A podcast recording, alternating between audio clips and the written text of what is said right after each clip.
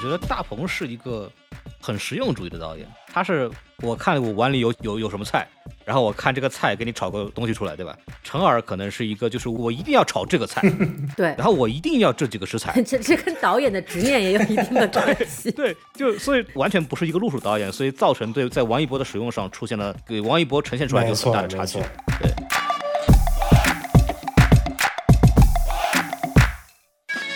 Hello，欢迎收听新的一集什么电台，我是孔老师。哎，我是小宋老师。我是大老师。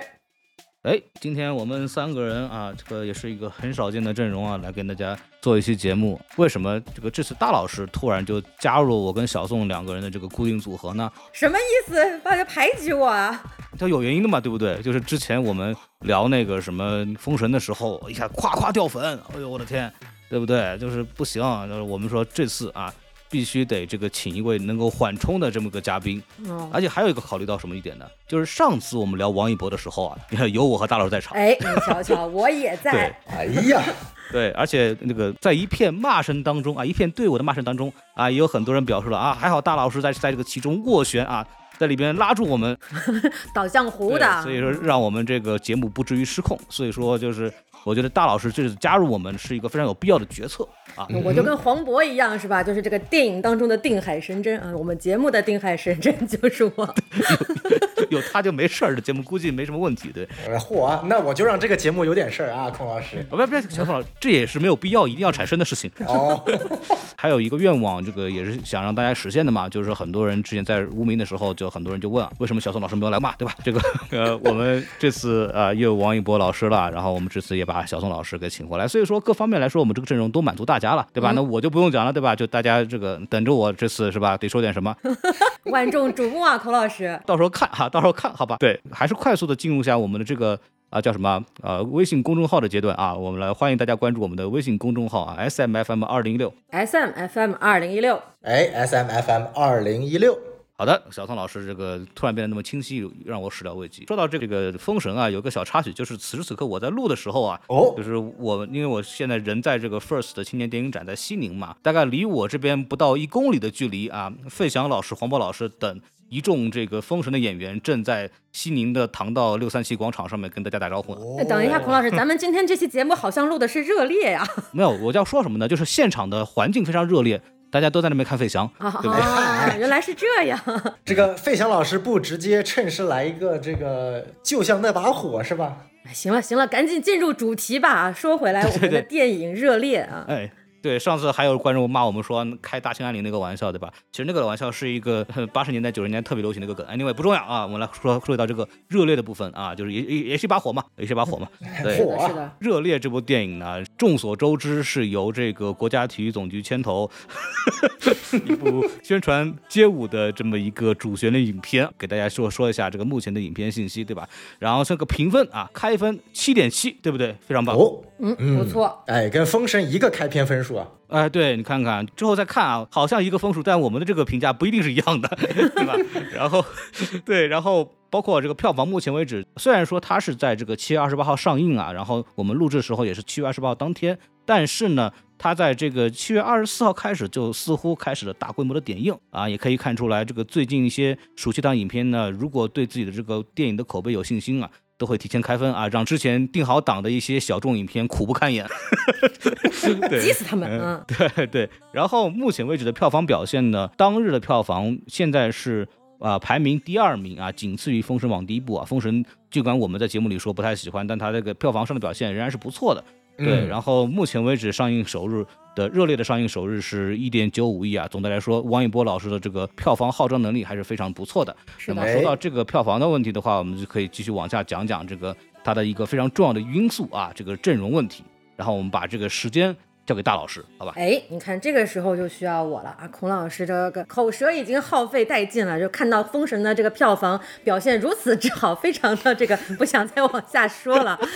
对，但但是我我我个人觉得啊，就是《热烈》这部电影它的票房表现应该是不止于此的，就是后面如果宣发到位，然后大家口碑也上去了的话，其实甚至可以跟《消失的她》比一比，我觉得都是没有问题的啊。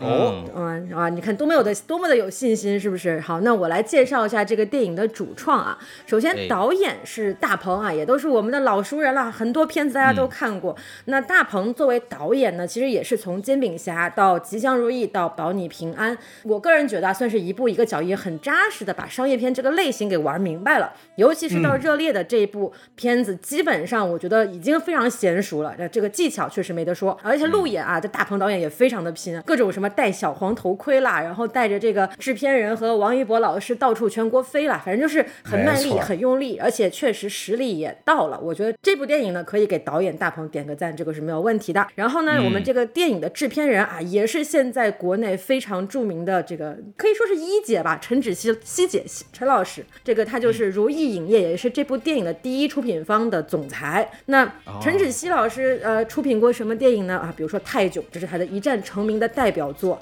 是吧？一下子就是撬动了巨大的商业杠杆，让中国的商业电影向上走了一个台阶。后面《煎饼侠》《唐探》。缝纫机乐队、动物世界，他都有参与，也都是我们之前做过节目的很多电影，也都是在商业上相当成功的一些电影，对吧？包括他也参与制作了李焕英，因为我们在电影当中这个什么。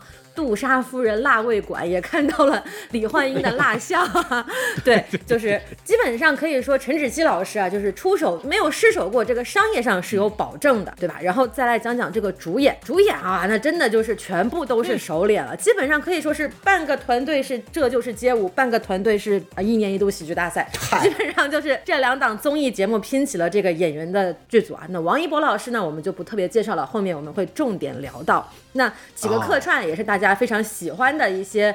人民群众喜闻乐见的老朋友，什么小沈阳啦、岳云鹏啦，包括这个刘敏涛老师啊，就非常可惜，刘敏涛老师没有在电影里面唱《红色高跟鞋》，哎，唱了一首张三的歌，对，还有齐溪啊，包括这个前一段时间爆火的《狂飙》里面的李宏伟啊，人家演员叫做阿如娜，哦也是客串出演了一下。你知道莽村的莽字怎么写吗？对，您就是个臭卖鱼的，您就是个臭跳舞的啊，对。然后那刚刚提到了《这就是街舞》这档综艺节目啊，其中很多这个，尤其是。主角团队惊叹号的成员基本上都是从这档综艺节目里面让大家观众所熟知的，比如说夜莺呐、廖博呀、小海啊这一系列演员太多了啊，大家自己慢慢去看。看过综艺节目的懂自然懂。然后包括这个女队长王菲菲，虽然没有上过这街，但是应该也是浪姐出来的非常有名的一个呃女 dancer。然后那另一半剧组成员演员呢，就是一年一度喜剧大赛啊，其中包括我个人非常喜欢的蒋龙。逐梦演艺圈、啊，对，也是第一季的总冠军之一。然后他演的是谁呀？他演的就是那个垃圾桶赞助商啊，哦，A K A 巨浪，对。嗯，然后还有这个跟王一博一起洗车的另外一个，是吧？我熏陶的那个啊，洗车的师傅哦张，对张佑维啊，也是喜剧大赛出来的演员，而且呢，他其实也是正儿八经会跳 popping 的一个。很神奇的喜剧 popper，对，大家可以去关注哦他的抖音，非常好玩，有一些很神奇的呃跳舞视频。跳舞喜剧两门爆啊。哎，对，没错。然后音乐上呢，其实也用了很多这个我们大家现在熟悉的潮音这个制作人，比如说其中有出现王以太的音乐，嗯然后也有出现九连真人，基本上就是这几年音综火的几个人哈、也都 参与到了这个电影的音乐当中。所以说，基本上这部电影就是一个跨平台综艺大电影。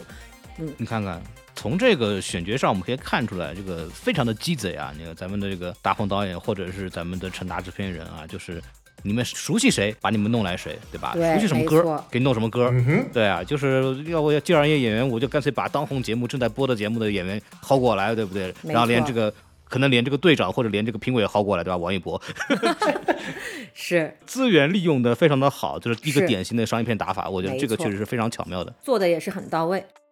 要说是王一博老师吗？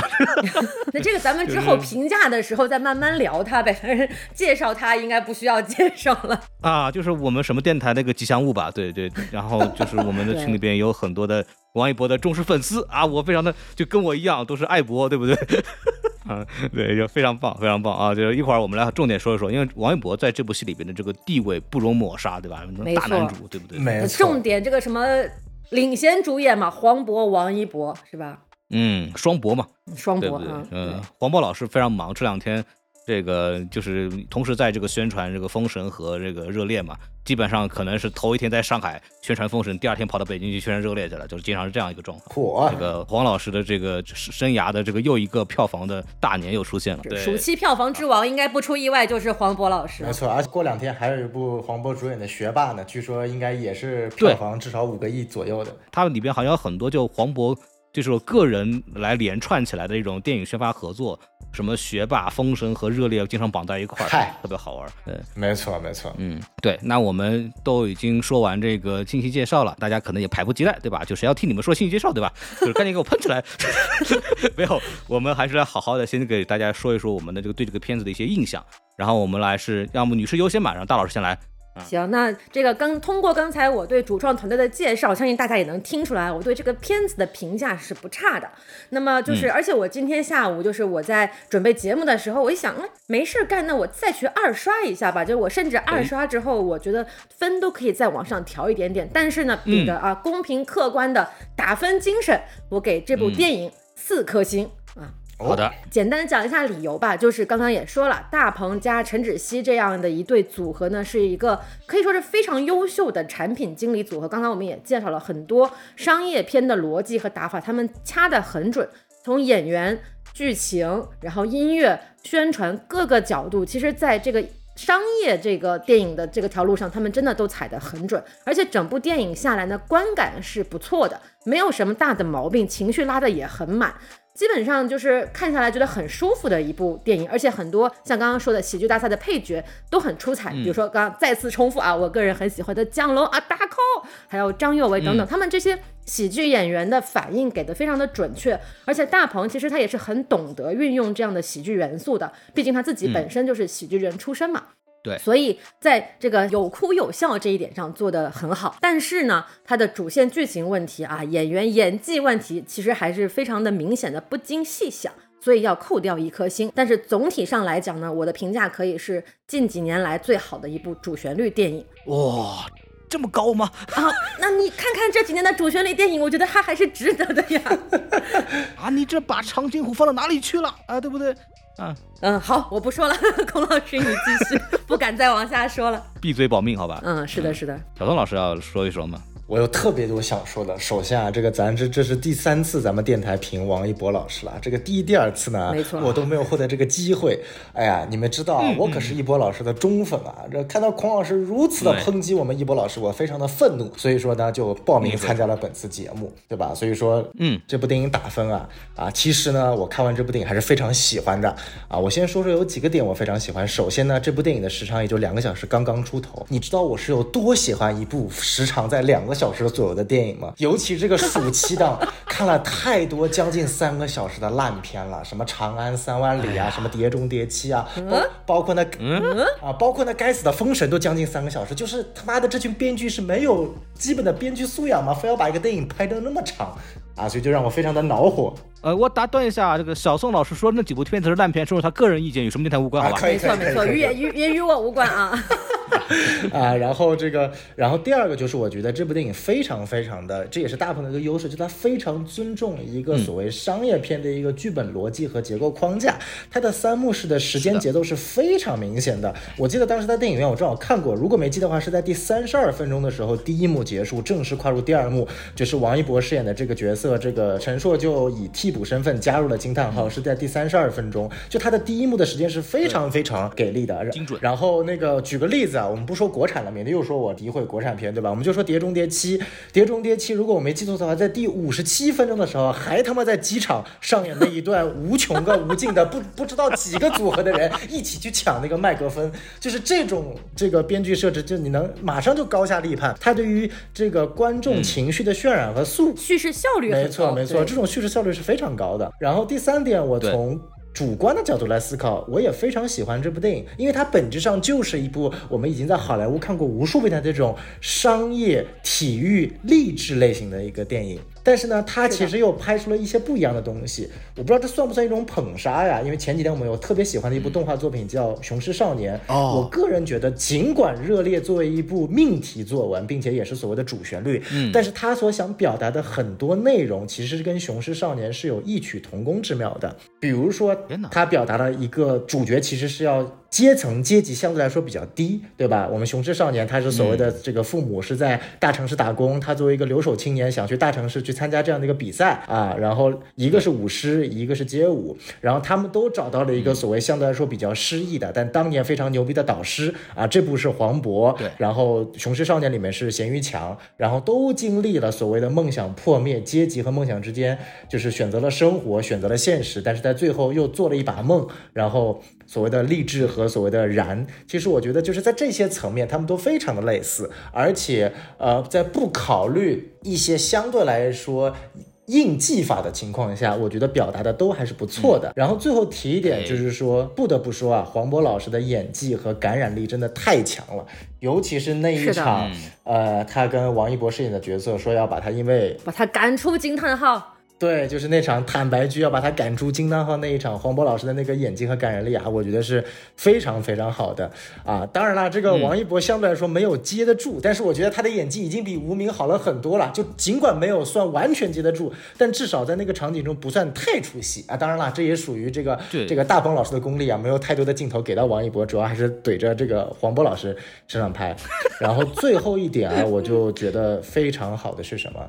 就是实话实说，最后十分钟的街舞片段呢，还是挺燃的，尤其是最后跟反派之间一对一的这这样的一个队伍环节啊。其实刚看这部电影的时候，作为一个对街舞毫无兴趣，甚至在影片一开始那段两个人互就是两队人互相在上面群魔乱舞，我看得很乱，你知道吗？我本来整整个观感已经给我打到很低了，我就觉得他妈的这玩意儿有什么好看的？居然还选上这个亚运会的这个官方官方体育了，他何德何能？但结果看完这部影片，实话实说，我对街舞其实是产生兴趣的，所以就凭这点，我给这部影片最终打四颗星，毫无压力的。四颗星，而且我觉得它的票房一定不会差。如果热烈的票房比不过《封神》，行了行了行了，那我觉得这部电影不不用拉踩了，可以了可以了 啊。差不多了 小宋老师，这期节目里边已经就骂了这个《封神》了，我们之前还骂了《流浪地球二》，我们这次还还捧这个《雄狮少年》，还把《雄狮少年》和这个电影类比，我们今天这个节目真的要完蛋了。没错没错，就差扎克施耐德了。我们戳中了 B 站的这个基点，好吧？没错没错。哦，少来来来，行，我来我来控一下场。这个大老师要行使一下他的职责，让这个失控的局面收回来一点。嗯孔老师来，您打个打个分吧。好的好的，我打个分啊，我给你们保持一致啊，保持四颗星，对不对？哎嚯啊，我们这期节目一定收钱了。我这样的爱国，感觉我们很像坐在台上的那些评委啊，就是嗯哦犹豫了半天，最终还是判惊叹号胜出。我我作为一个爱博，对不对？我一个爱博，对不对？就是得了吧啊，这种片子啊，还是要好好认真的来说一说的，对吧？这个这个片子刚刚上面这个几位都讲的这个非常的好，的很完整了。对啊，然后我来说一说我对王一博老师的这次的表现的这个总结，就是他的演技仍然不好，对吧？就仍然不好，就是有一说一，仍然不好，不管多少人吹这个事情。然后我对王一博士的表演，呃，用一句话呃来总结，就是妈妈，王一博会笑了耶。这是我对这个王一博表演的一个比较言简意赅的总结。虽然他还不会哭，但是他已经会笑了。对，他会笑了，就是这次王一博的笑非常的这个发自内心，可能跟他所处的这个表演环境是有关系，和他的角色有关系，确实是笑方面很自然，没错这个跟这个之前无名里的这个表情管理就明显要好很多了，对吧？然后小刚刚小宋老师讲的非常好，就是每当王一博跟黄渤对戏，表情将崩未崩之时，哎，镜头就切掉了，我这个剪辑师夹鸡腿，对我进行了仔细的观察，他确实这个样子。对，然后 然后呃，就街舞效果是非常好的。这个街舞效果为什么好呢？之前我在这个我在西宁的时候，正好那个阿甘在嘛，就硬核电台阿甘在，我跟他聊了一下，他说，哎，这个街舞镜头这个。摄影啊，是直接从综艺节目把那个拍街舞的呃摄影指导给拉过来啊，来去拍的。哎，那你瞧瞧，专业的人做专业的事儿嘛。没错，特别是黄渤老师在最后就是亲自上场的时候，然后做了一些很很高难度动作。当然有没有用替身我也看不清楚啊。但是当时我看完以后，直接我就是你知道我这两天在西宁七八天了，我看了无数的闷片，然后黄渤突然这么一表现，我整个人就炸起来了，我真的是在里面电影院里面欢呼起来了，我很开心，你知道吗？这部电影给我带来了上一篇应该有的快乐，所以说我觉得它非常好。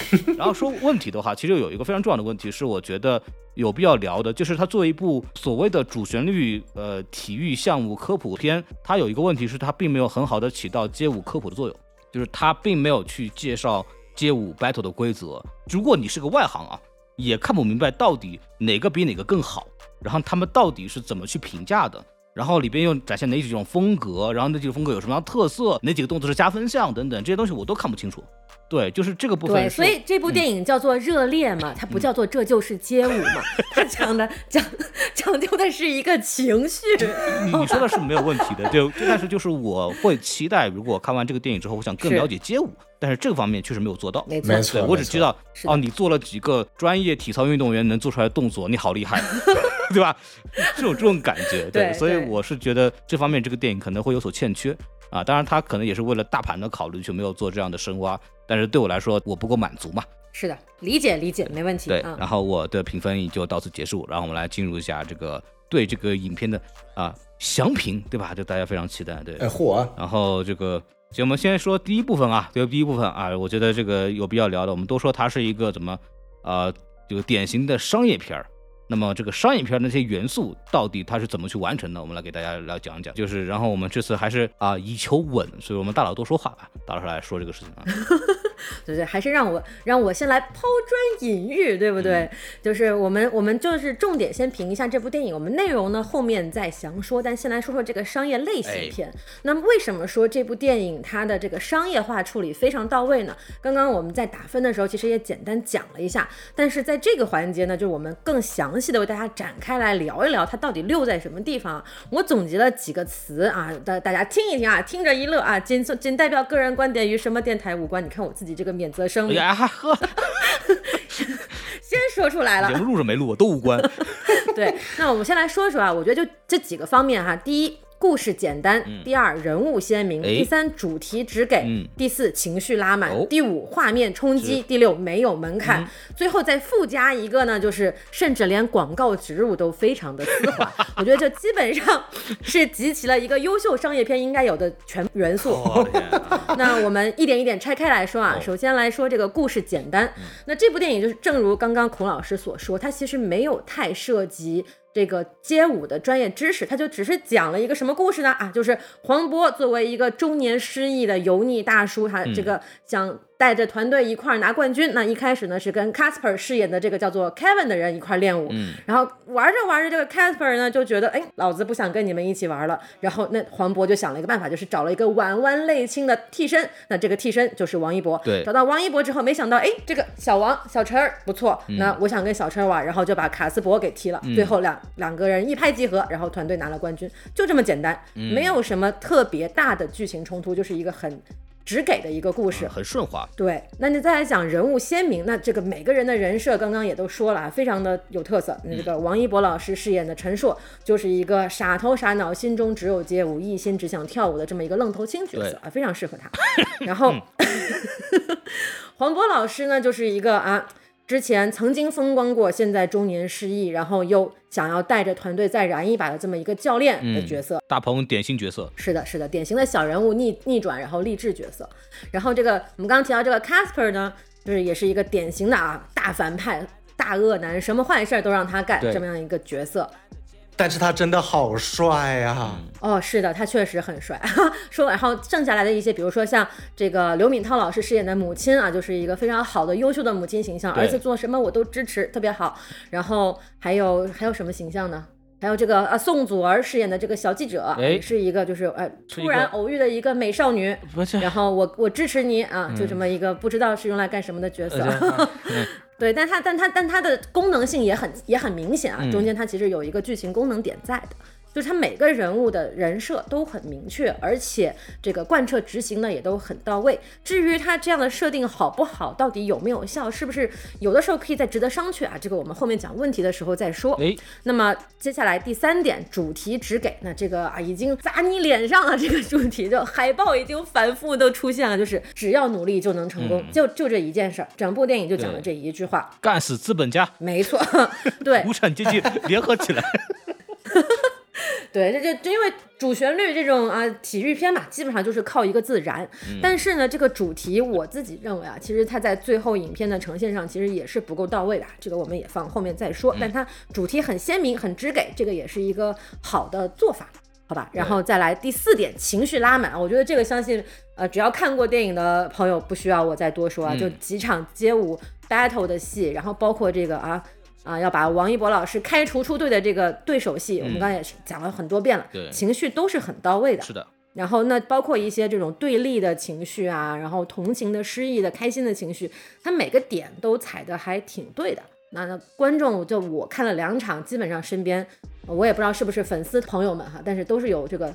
潸然落泪的观众，说明这个情绪还是很到位的。呃，是不是潸完落泪之后还拿出手机来拍了一张屏幕啊？哎，那你瞧瞧，确实是不仅拍了一下屏幕，甚至还录了一段视频呢。哎呦，我的妈呀！哎呀，行吧。对，那这没管不住了，没办法，真是 你拍吧啊，拍吧。然后接下来一个第五点了，第五点了，画面冲击。刚刚孔老师也介绍了，是直接由综艺团队的专业拍摄街舞画面的团队来进行拍摄的，很多这种啊跟随动作起伏的画面呀，然后包括这种反复推拉，然后就是直冲特写，确实很有冲击力。尤其是最后一场，大概将近有半个小时的街舞大赛决赛的戏，嗯，看的是让人觉得心情心潮澎湃，而且一点都不累的。就你要知道，光看人跳舞其实。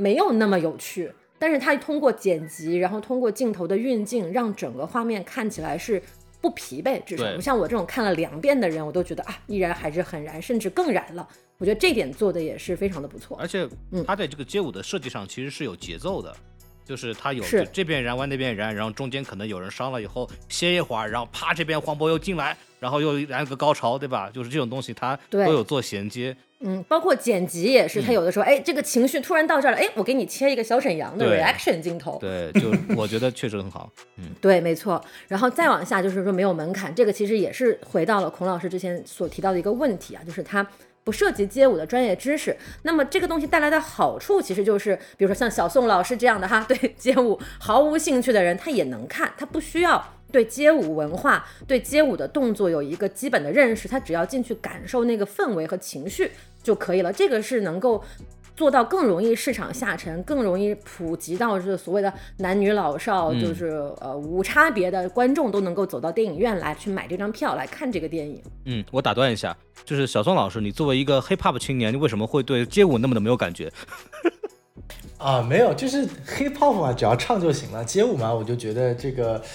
就就就就这个东西，它没有那么那么让让我心动。但是就说实在话，这部电影它其实最终呈现出来的效果，让我对街舞为什么感兴趣，这我觉得也是这部电影做得好的一点。因为大老师正好讲到了关于这个街舞精神的这一点。就像孔老师前面所说的，这部电影确实没有在呃理性上告诉大家街舞它的规则，它的所谓的科普是什么。但是在我作为一个完全对科普没有了解的基础上，我觉得它并不需要起到一个科普的作用。最终真正打动我对街舞感兴趣的，其实就是在他们第一场演出的最后，黄渤说的那一句：“街舞的核心是要接地气。”是的。然后王一博在在跳完了之后，他亲吻舞台的那个镜头，尽管非常的做作，也是很 stereotype 的一个，很做作。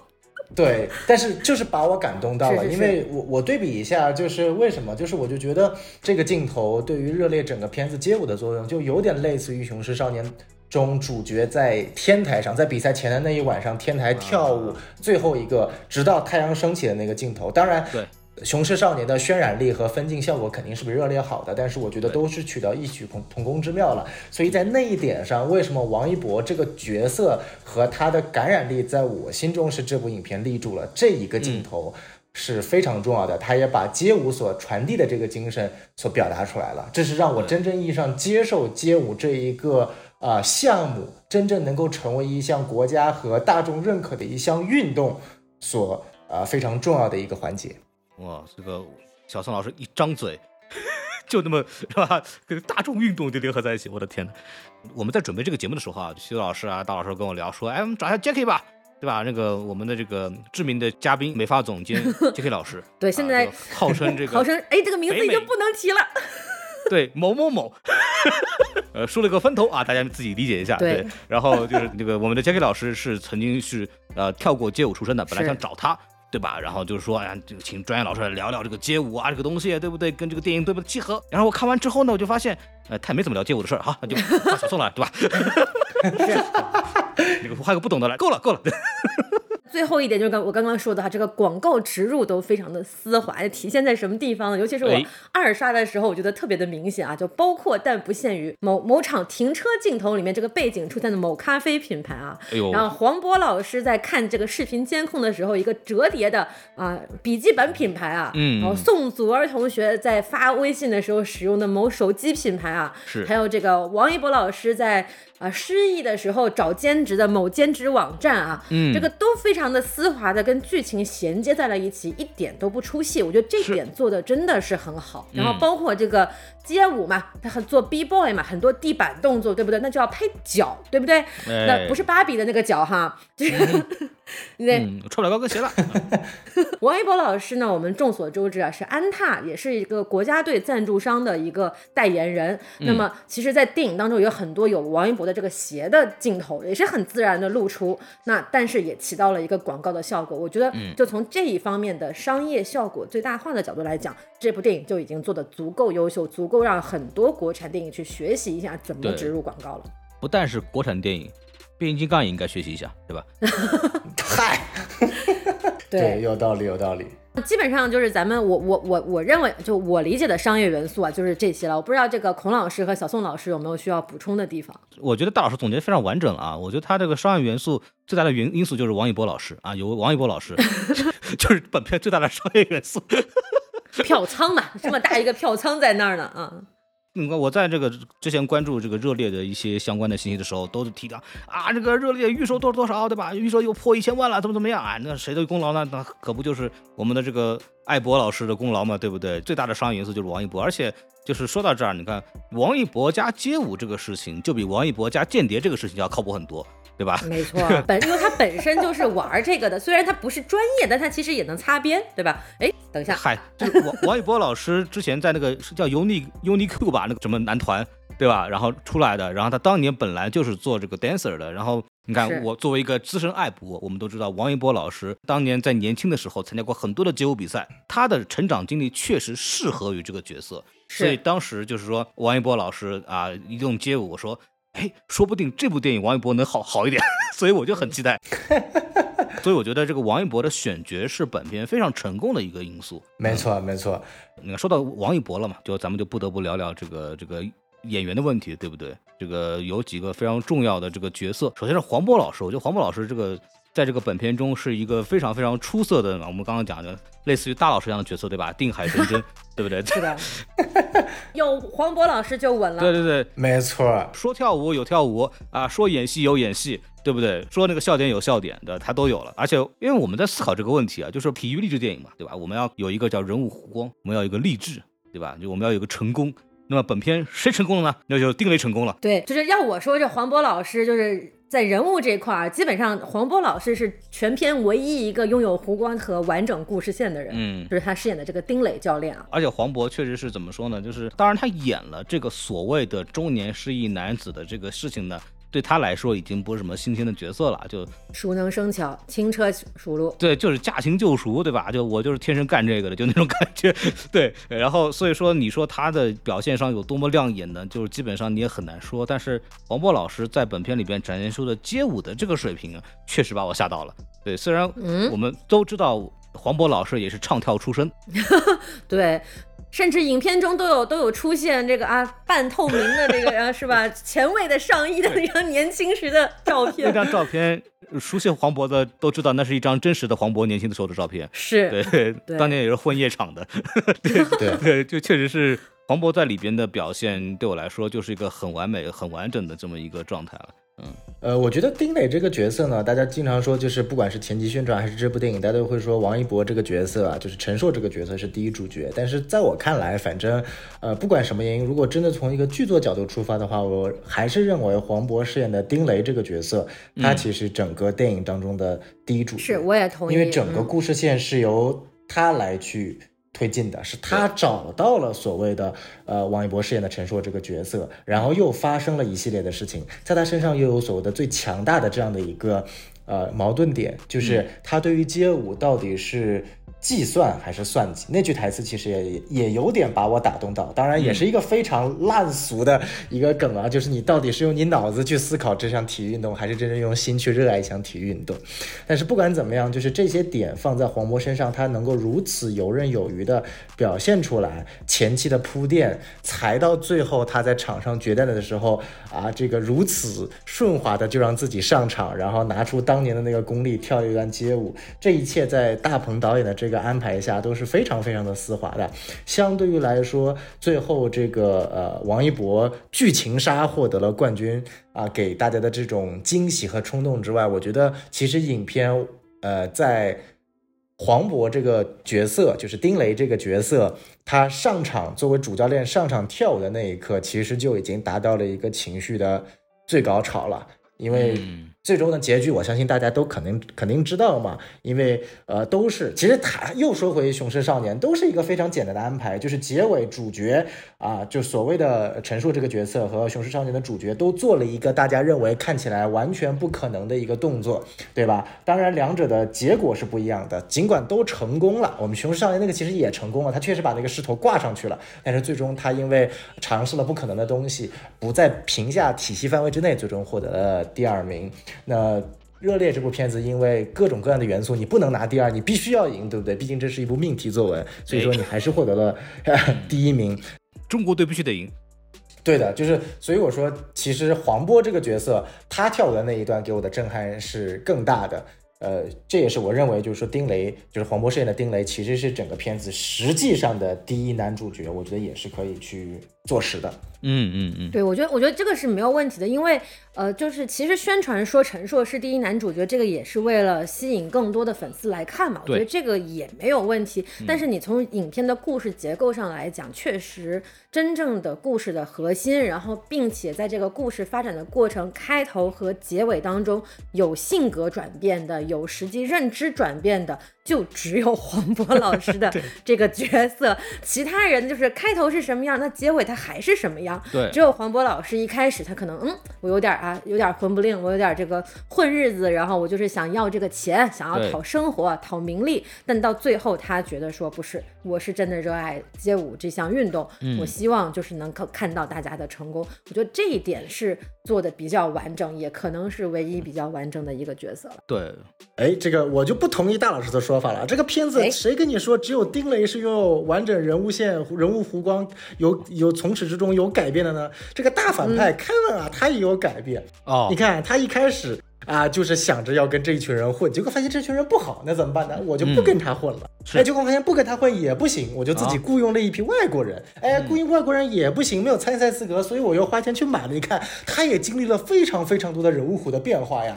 从作为富家千金想要自己发展，到雇佣国外的这个入侵势力，到动用自己的国有财产去收购队伍。哎，什什么？你这可不能瞎说，什么国有财产？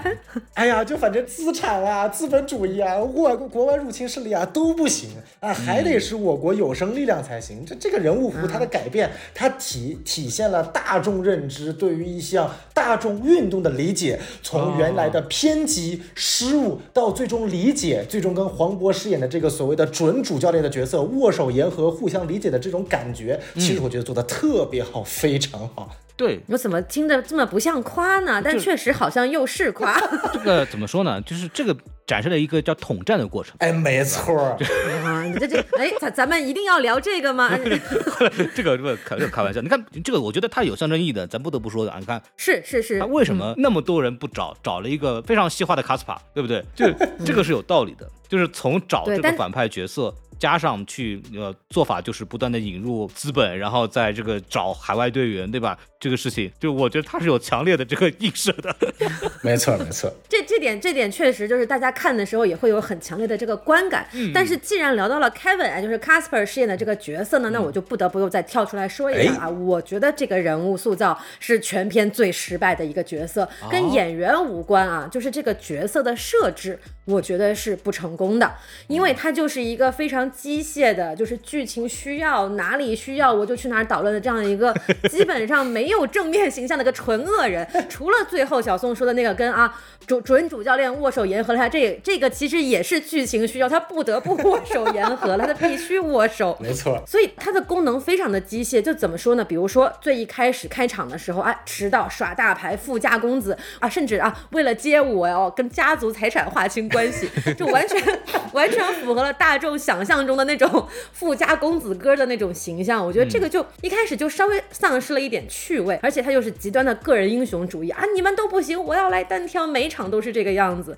然后呢，也不来训练，也不配合队友，然后也看不上队友，反正就是怎么糟糕怎么来。这个人啊，一一开始队友不配合、不训练失误了，啊，不是我的错，是你的错。对，就这种形象就是一个很生硬的、单纯傲的这么一个形象。那他为什么喜欢跳街舞呢？他是有钱没地方花吗？他有钱可以砸地方很多。他平时在家里他也不练舞，他那儿玩四驱车，按那儿按遥控器，对吧？就这个他的这些形象都是为了去反衬主角团队的一些设置，比如说他这个后来。呃，请了一帮所谓的国外的人均世界冠军来，哎，那为什么他请了这帮人花钱请从国外捞了一帮人，他就愿意去训练了呢？他跟国内的这帮人还便宜，他为啥不训练呢？不是人家厉害呀，对，而且他花钱了呀，厉害，他他花钱再不训练，他不就亏慌了吗？对你这个你这么说，强行要解释也是没有错，但是终归这个剧情设置的目的是为了让他们起冲突，为了让这个团队最终把他反把这个所谓的老板啊 Kevin 总开除掉，哎，他。其实是为了达到这个目的，然后反推设置这么一个剧情，包括他这个。我跟陈硕啊，有个仿佛有不共戴天之仇一样。他认识陈硕吗？他其实压根儿就没见过陈硕几面。那为什么我要回惊叹号这个队？那陈硕就你在我不在，我在你不在。那如果我们从这个体育的角度来考，翻位嘛，呃，是是翻位没问题。王一博最熟悉了，他跟这个肖某人对吧？这个四番还少吗？呃，哲呃对，没有。我们回来说这个电影啊，就如果你从正常的逻辑来思考的话，你觉得这个人可能对你是个威胁，抢了我的 C 位，他不行，那我把。把你赶走，但是你把他留在队伍里，让他坐一辈子冷板凳，不是更好的一个选择吗？你把他赶走了啊！短视频网站上已经标题都打出来了啊，让人忘记 Kevin，这能忍啊？要我我就雪藏他一辈子，让这个名字从江湖上消失 啊，对吧？对对。结果他把他赶走了，万一这个啊不是一个傻愣愣头青的这个小傻子，他去加入了别的更强的队伍，那变成了一个他更强的对手，那这怎么办？对吧？其实这个你仔细去想这个逻辑，它其实是有更好的解决方案的。嗯嗯嗯。只不过在为了为了剧情的这个啊顺理成章的目的，他还是要把它做成这样的一个形象。所以我觉得在这一点上，这个空降的机械的反派其实可以稍微再拓展一点，然后稍微让他的剧情更合理一点，而不是就是单纯的一个反推。我觉得这一点上，嗯，可能是这这部电影我觉得最扣心的一个地方。我小小的反驳一下大老师，就是如果大家都那么理性的情况下，就不存在所谓的各种劣学或者是什么单干的问题了。就他一定是 是对，就团队里边就会有这种可能，谁谁谁突然涨起来了，抢了谁风头，然后最终两个人在队内可能要起了个争执，最后总总得走一个嘛。这个事情说实话，在这个所有的这种演绎组合里边经常会出现，我所以我倒没有觉得这是个问题。嗯嗯嗯，对，是是，但是就我的个人观感上来讲的话，可能他。也有一些别的更复杂一点的这种处理方式，那现在这个方方式可以，我能接受，尤其是你在第一遍看的时候，不会觉得它是一个很嗯影响后续剧情的一个事情。但是你反过来想的话，总是觉得嗯，好像有更好的解决方案，也是有可能更多的可能性。对，他就感觉好像就是说来说去，其实这个卡斯巴这个呃纯工具人嘛，对吧？就是他是一个对纯纯的工具，纯为了推动这个东西设置障碍的这么一个呃人士啊，基本上。我们老就是之前讲嘛，就说呃，好的作品要把反派塑造的有血有肉，对吧？这就这就典型一个没有血色的这么一个反派，但他可能也是白人吧，对，有有关系。对 对。但但是但是这个他的他这个角色，这个不管是于剧情结构还是于议程设置哈，都很重要。刚刚这个孔老师也和小宋老师也都提过，这个没错，角色基本上就到这里。嗯，小宋老师对这个卡斯帕还有什么新的意见要提吗？呃，挺同意大老师的这个观点的，就是说他完全可以改改成 Casper 在回归惊叹号之后，我就是雪藏了王一博，然后要求他永远不能出现在我的训练队伍里面。那其实后续的剧情也可以继续持续下去，然后也可以往这个方面走，不一定最终要把他啊所谓的踢出去这样的一个做法，可能从观感上，就像大老师这样偏为理性的观感上，可能会更加的符合剧情的走向啊。但是我个人会觉得 Casper，呃，如果非要说整个电影中塑造的最差的角色，我不会觉得是 Casper，因为 Casper 有两个点对我来说是比较打动的。第一个点其实就是像大老师所说的，他他能一个人在家里的豪宅里面去玩那个所谓的四驱车那个场景，就那短短的两秒钟，其实有点让我打动了，就是理解了这个角色他的初心，因为他的初心其实。并不坏，他其实也不是我们所谓的一个真正意义上的反派，因为他的目的性反而太强了，就是我要去拿冠军，我必须为了不择一切手段拿冠军。为什么？因为就像四驱车，四驱车的行进路线是被规定好的，它永远只能在它的那个。轨道里面不断的一周一周一周一周绕，而作为 Casper 而言，他其实所谓的那一句“我必须要街舞拿到冠军，不然我就回去继承家产”，这个本身当然是一个笑点。但是如果你反过来从这个角色本性去看的话，其实就是这个样子。因为他如果拿不到冠军，没有办法像可能他所谓的更加父权体系、更加爹味的这个啊老爸去证明的话，他就只能像四驱车一样走在。他们家所谓的这个既定道路上了，这可能就是，然后他也是一个没有朋友，没有所谓的这个像王一博一样跟金大浩这样的一个关系啊，他只能一个人坐在家里，对他只能花钱请队友，对，就是非常非常的孤独，所以在那一刻，其实这个角色在我心里是有一点温度的。然后第二点呢，其实我能够理解为什么这部影片一定要把他 Casper 塑造成这样的一个相对来说比较 stereotype 的一个反派角色。呃，为什么我会这么想呢？这是一个真实的情况，就是我在看这部电影之前，大概一周的时间，我正好跟我一个叔叔聊天，他就提出了一个观点，就是他无法理解。街舞这项运动，他就会觉得说，哎呀，我我让我的孩子跳民族舞或者这种传统舞蹈多好啊！街舞这个东西，先不说它又丑又什么，他就觉得，哎，街舞这个运动就是一群有钱有闲，然后屁事儿不干的一群年轻人该玩的事情，又纹身又抽烟又乱七八糟搞什么东西。我不管他舞蹈跳的好不好，我孩子要是过去了，我就觉得他就是跟一群什么价值观的人一起玩啊，这个东西对小混混一样的。所以我觉得这部电影它既既然要宣传街舞本身的一个啊，我们叫做正能量也好啊，或者说还原街舞本身的一个价值也好啊，把这样的一个 Kevin 塑造成一个就是这样啊，富家公子不学无术。然后 stereotype，然后就是要有钱，然后请人，然后不尊重队友，又是骂街，又是不尊重这个各种各样的事情的这样的一个人，它本身就是起到了一个要让大家破除说，哎呀，街舞并不是只有这样的人才能跳街舞，而真正的喜欢跳街舞的人，其实就是像金泰浩一群这个有血有肉，社会没有很很那啥，又很热心，大家也很丰富多彩的这样的一个角色。其实这样的一个真实，我跟我。的上一辈之间的人聊天获得的一个结果，反而能够佐证。或者说我能够理解把 Casper 设计成一个相对来说 stereotype 的角色，然后在这个大框架之下，大鹏导演可以说点睛的去给了他一个所谓的玩四驱车的这样的一个两秒钟的镜头，哎，反而在我这里 Casper 这个角色是做到位的了啊！当然他的问题像大老师也是存在的，只不过我说这个是偏于影片的原因，他很难去进行一个更深层的调整。那真正意义上，我觉得这部电影当中塑造最他的角色呢，那还是宋祖儿饰演的那个记者，那是真他妈一点。用都没有啊！我们这是在这比差呢，是吗？我不同意，但是你接着说。哎来来来，那孔老师请说，您为什么不同意？我不同意的点不是说宋祖儿演的好，我不同意的点是，我觉得真正没有用的是岳云鹏那个角色。怎怎么回事？这个咱前面不是在聊好好的聊优点吗？怎么越来越差了？对，但是小宋老师和孔老师的我都同意，就是呃宋祖儿和岳云鹏这两个角色，我是真不知道他们这个存在的意义是什么。就是你你说他差，宋祖儿他差吧，他确实是差。那岳云鹏他也不是很差，但是他就是没有意义。这两个角色我是想不通的啊。我还以为就是比方岳云鹏这个角色，他是会有一些，比方说能能够跟主角的心境成了一种映照，对吧？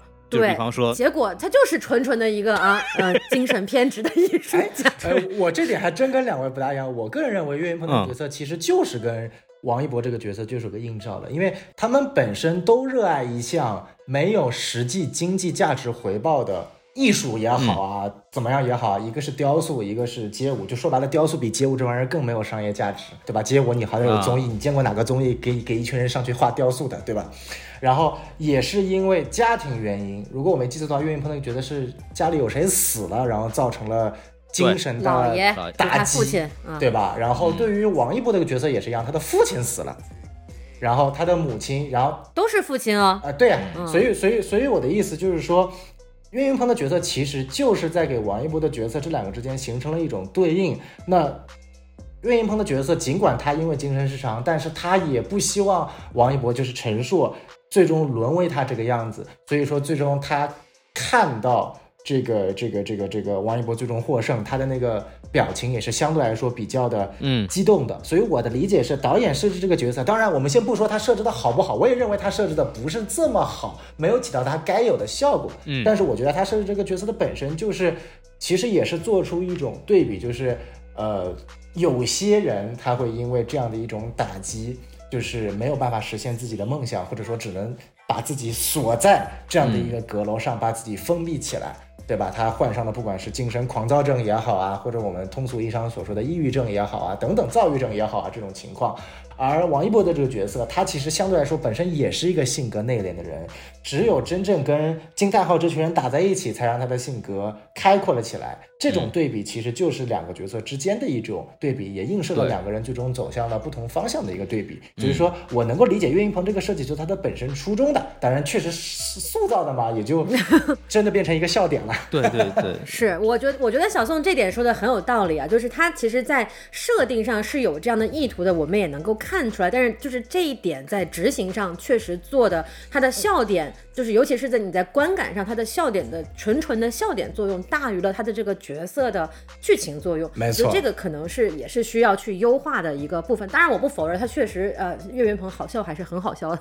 但是宋祖儿这个角色，我他妈就不理解他到底干嘛的。对，就我跟你讲，我在我在影片当中第一次就是双手扶额大呼救命的那个镜头，就是他们俩互相交换微信的那个镜头。我当时真的好怕，我好怕他们两个谈恋爱，我真的是怕极了。还好，还好，还好。最后可能还是一种偏向友谊的一个走向，没有走向一种啊、我们所谓的这种浪漫关系，不然的话，真的就是我可能要因为这个事情要再给这个电影扣掉一颗星了、嗯，觉得可能会有第二部呢。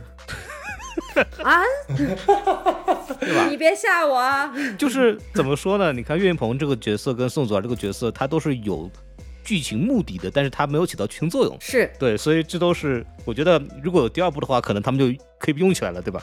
就是你看岳云鹏跟这个王一博，本来他们应该有很多的对手戏的，来表现出他们两个人的这种内心上的一致，对吧？那种情感的羁绊，所以他比方说岳云鹏看到王一博最后取得成功，他很激动，我们大家也会很激动，因为知道他们两个是呃互相认同的，是互相知道对方就是这样子的，是这个精神的，但是就没有嘛，对吧？然后宋祖儿跟王一博，就是你说这两个人没有在谈恋爱，我是不信，对吧？你就 否则按下这个角色干嘛呢，对吧？肯定是这个。但说到这个宋祖儿老师，就是我觉得他跟王一博老师他们两个人的表演相得益彰啊，这个 就是两位老师呃明显的告诉了我们一个呃重要的结论吧，就是如果一个演员想成为一个好演员呢，就不要整容了，好吧？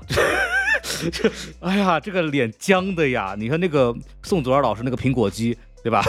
对吧？死活下不来，我也不多讲了，对吧？就是明显就是，哎，就算了，好吧，就是两个人就这样吧，挺好的。然后我愿意命名为这个将脸 CP，好吧，非常棒哎，嚯啊！说到这里啊，这个啊，还有没有什么要补充的啊！我觉得可以往重头戏上讲讲了。那你瞧瞧这个啊，等了这么久，一个多小时过去了，我们终于来到了这个影片的重头戏了，嗯是不是？我们要评价的这个重点，对对，评价黄渤老师是吧？哎呀呀呀！嗨，嗯，辣评王一博，啊，王一博呀，旋风小陀螺，哎对，就是这个我们的主角陈硕王一博啊。这个孔老师，要不有请您优先发言，怎么样？旋风小陀螺，我觉得你不能这么侮辱人家这个潘长江老师，对吧？这个 这个。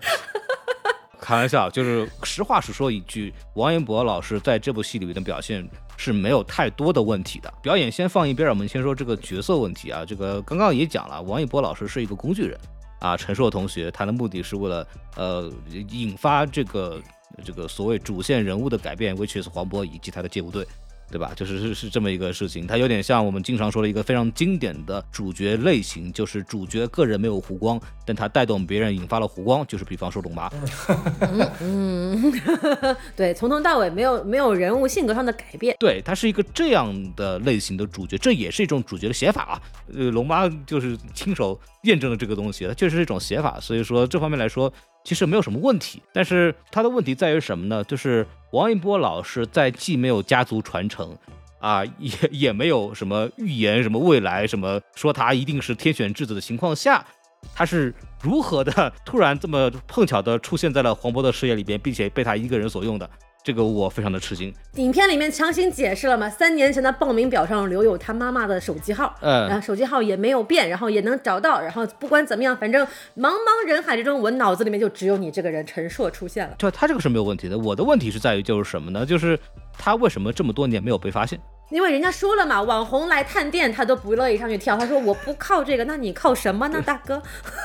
都有道理啊，都有道理。但是我感觉的这个变成了就是王一博好像就天生洗好洗白白擦香香准备好了给黄渤用了，就是他有一种这种感觉。是的，我我同意孔老师这一点，就是我觉得陈硕这个人物设定最大的问题是他跟外界没有任何的互动，嗯他特别像一个孤岛，他就是一个那种啊悬立于空中楼阁之上，然后藏匿于深山老林之中的一个隐士啊天选之天外子高人对，没有人知道有这样的一个天才，呃，这样的一个苦勤学苦练的好苗子存在。具体体现在什么地方呢？前面这个啊。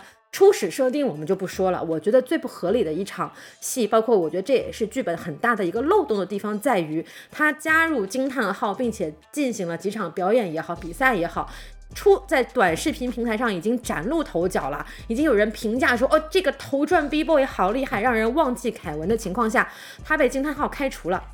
坊间业界团队之间没有任何的消息，嗯，没有人向他抛出橄榄枝，他也不想着去找别的团队去赚钱，加入别的专业队，就仿佛这个人啊，只要惊叹号不要我，那我就不存在在这个世界上。嗯，的这种感觉很脱离、很不合理的一件事情。首先，剧情里面交代了啊，这个头转 B boy 这个这项运动中拥有这个技能的人是很稀缺的。那如果他是很稀缺，并且他在比赛中又能放大招这么重要的角色，那么一定是各个专业队、各个比赛的这个高手都是盯着这个位置、盯着这个人来的。那突然，哎，空降这么一个天才出现了，那大家肯定是抢着要的呀。嗯如果那如如果如果说在剧情当中设计了一个说，哎，有别的队向他伸出橄榄枝，他拒绝了。或者是说，呃，他试图去找别的队，别的队不要他，这都是对他的人物性格的复杂性，包括剧情的这个跌宕起伏性有一个很好的助燃、助推作用的存在的，并且他加了这个剧情之后，可能就能更能够突出，比如说惊叹号这个团队是独一无二的，他拥有团魂是独一无二的。嗯然后黄渤饰演的这个丁磊的教练，他是有他的独门绝技，有他的专门的教练方法，让人觉得说，哎，我就是要跟着这个教练的。嗯他这些部分他都没有展现，他就是缺失了这样一个人物挣扎、做选择、面对困境的这样的一个剧情。我觉得这个其实是呃，在整个剧本上、整个电影上一个挺重大的一个漏洞和失误所嗯在。他没有让王一博、陈硕这个角色跟惊叹号以外的人产生关联。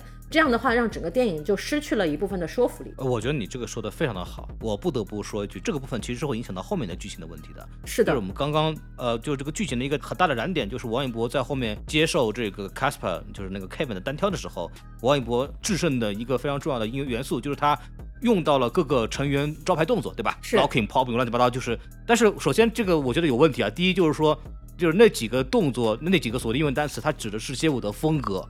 什么 crump 那种，然后狂派，对吧？就它不是一个专门的动作，所以我不知道为什么他在解说的时候会会这么去解说，这是明显不对的。他就是强行加入了一些科普的环节嘛。他为了弥补影片的前一百分钟都没有告诉你，我们其实跳的是街舞。就首先这是错的，crump 就是你知道这个张艺兴老师，你看我也是一个张艺兴老师著名的影迷，对不对？张艺兴老师就是在那个街舞节目里边，另外一档街舞节目街舞街舞节目里边吧，我应该记得没有错的话，就是展示了这个 crump 这种这种街舞风格，他们是风格，他们不是单一动作，所以说首先那个解说是错的。哎，第二点就是他这个地方好像就是提到了说，哦，他从每个人这里边学到的东西，展现出他们的团队的这个合作精神，对吧？但你之前没提呀、而且它里边所有的那些那个所谓的闪回那些学习镜头，在之前的电影里边没有出现过。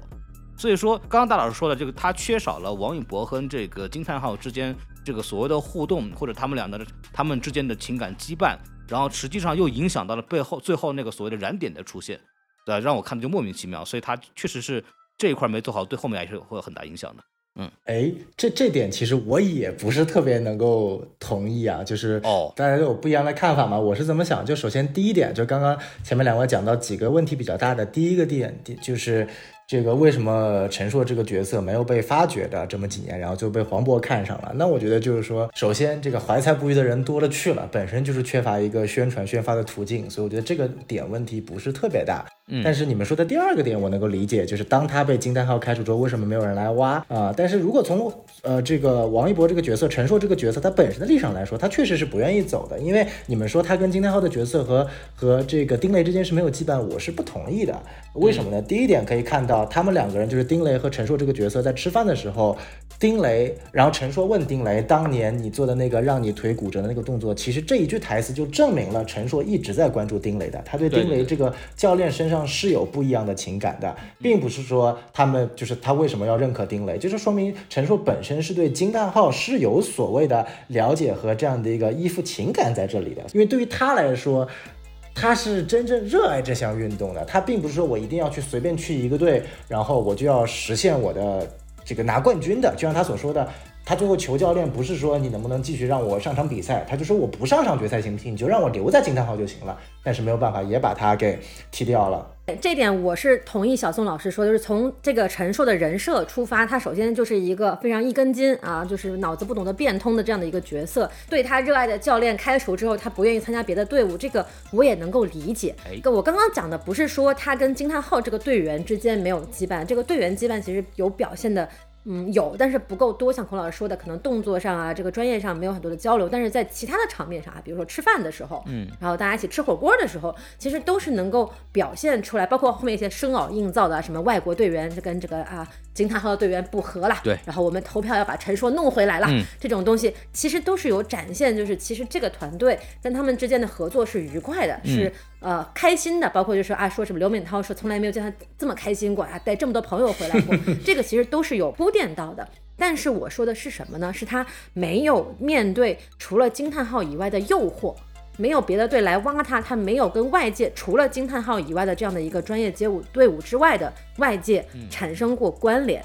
嗯他没有去发掘这个人物的内心，他没有去挣扎，他就是非常直给的。我单纯的喜欢街舞，我就是要跟惊叹号一起。他稍微少了一层的这样的层次，不是说这样子不可以。而是说，在这个电影当中，如果要这个人物立得更丰满一些的话，那可能需要有这样的情节设置在。就是说，刚刚孔老师也讲了，这种人物的写法是有的，但至于好不好啊，观众喜不喜欢，是不是有更好的做法，那这个就两说嘛。对你看龙妈最后的结局，其实也说明了 这一点，这个这个这种写法是不是啊？对它是存在一定的问题的。没错，没错。龙妈最大的问题就在于，就是说前面都绷住了，啊，这个人物没有改变，所以到后来他改的时候就变得非常突兀。对，对，呃，就是我跟大老师可能在意的是他这个有好不好的问题。小宋的逻辑就是他其实做了，但是其实并没有做得很深入。对啊，所以说可能就看的时候你会发现这块可以做得更加明显一点，或者有更多的。呃多一层这个情节的设计，就会把那个东西做得更好。对，但是我又又要说这个问题，就是大鹏老师作为一个非常专业的商业片导演啊，他就是还是比较明确的去做了一些取舍的。就是如果你什么东西都往里加，它会显得嗯比较臃肿嘛，对吧？他要对，这这个电影已经一百二十四分钟了，就是确实不能再长了。对，所以说他呃在必要的部分是做了一些取舍，然后会这个造成一些问题，但是大致来看的话，不会有明显的这个脱节的现象，是的可能就是他所追求的这个效果。就比方说我们说到《封神》，其实啊，我们 我们从创作的角度，我们也会很理解乌尔善为什么最后呈现出来这样的东西，是因为各种各样的原因，他不能去做到面面俱到，他是会做妥协的。啊，反正好是不好，对吧？反正你说不要说嘛，他也做了啊，大概这么一个事儿。嗯 对对对，而且尤其我对热烈的这些缺陷，包括大老师前面所说的这点，为什么我的宽容度比较高呢？因为其实没有对比就没有伤害。因为前段时间有部片子 叫做《八角笼中》，嗯，其实《八角笼中》跟热烈的基本逻辑操作和题材，甚至结构角度基本上一模一样的。对，对吧？其实基基本上完全一模一样的。然后我对《八角笼中》这部片子，其实我也是比较肯定的，尽管我最后只打了三颗星，然后多了一颗友情分给到王宝强，如此一个飞跃的进步。但是纯粹从结构逻辑上来看，热烈能做到的已经是一个超出《八角笼中》几个台阶以上的，当然超《封神》就不用多说了，都都差了几百个台阶以上了，就是一种这个结构架设了。然后，所以我觉得他对于跟惊叹号这些与这些队员之间的羁绊，我觉得做的已经够足了。包括大家一起舍弃了原来那个贼贵的、贼奢华的场地，搬去那个破旧的戏剧，大家一起去出演，这个我觉得已经设计的很明白了。然后关于大老师说的这点，我确实觉得，我补充一点，对不起，我要说一下，您说那个贼贵的场地，它就是个篮球场。它的影片中写了三个月二十一万，你你这确实很贵啊。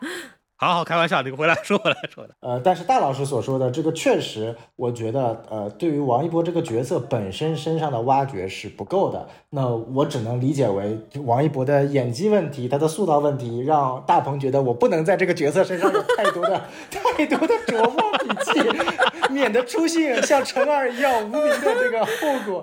所以不如就在黄渤这个角色身上下点功夫，让这个王一博这个角色就变成纯粹的一个啊。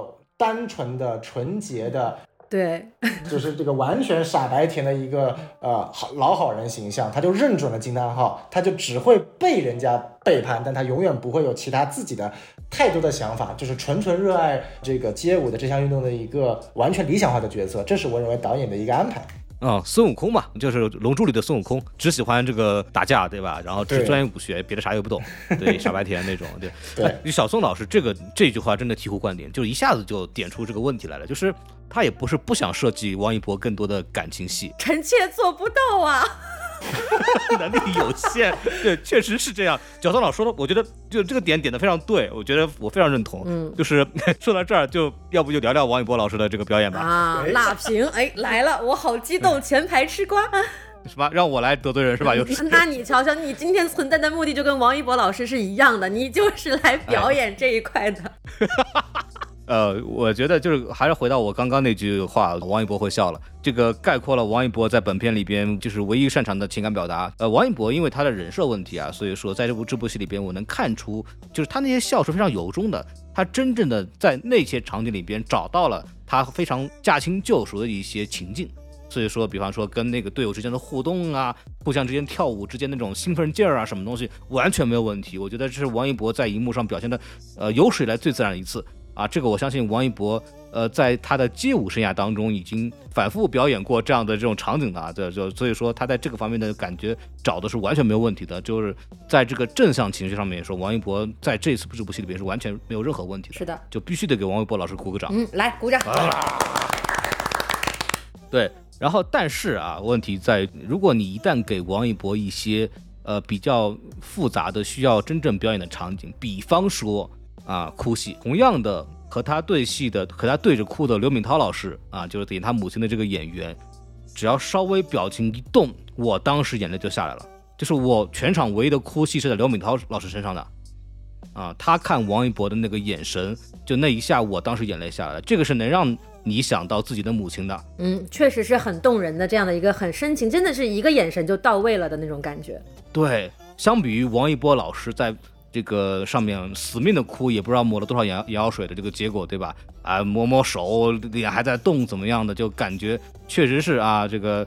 看的时候完全打动不了，就是两相一对比，还给一个正反打，对吧？那种彻底没法干了。我我我这个地方真的是不得不分享一下我的观影经历啊，就是在第一次看这个电影的时候，就是本来是一场非常煽情的戏啊，就是这个啊，王一博骑车，我这赶不上了，我要去演戏。然后这个小沈阳说没事儿，你不用来了，你的节目有人顶上了。这个时候其实你就已经能想到了，肯定是这个啊，母亲出山了，嗯，要替他上台唱这个歌了。你能想到，就这个时候你的情绪可能已经做好准备要开始感动了。那这个时候你镜头切进去，看到这个刘敏涛老师啊，打扮的非常的漂亮的这个容光焕发的样子，在台上唱歌，你就已经开始进入这个情绪了。对，我已经准备好要哭了。嗯，但是啊，镜头一怼到这个王一博老师的脸上，他他是一个你知道，一个猛然的像打了个喷嚏在那擦鼻涕一样的那个表情，你知道吗？就是你这这种声音就出来了，我就我就当当时我就愣住了，然后我就笑了。我不是我不是我我没有恶意，真的我没有恶意，我是忍不住我在那儿笑了。我我就觉得这个反应太突然了，它没有层次，它没有一个渐进的让你观众接受他这个情绪的过程，它就是一个我可能还没有做好准备，我就突然就就痛哭流涕了，像海绵宝宝一样，就突然就啊就就哭出来了。我觉得这一点可能导演也要负一定的责任，就是包括在你不要怪大鹏导演，人家很不容易了，好吧？那那我们怪一下剪辑好不好？我们把锅甩给剪辑，剪辑很不容易了，好吧？甩给打光，没有，但是就是我们我们有一说一啊，就这个地方他给的反应确实是 too much over 了，就是过了这个情绪，他其实他是应该要哭的，他是应该被母亲的行为感动的，他是应该感到这个既幸福又心酸的这个。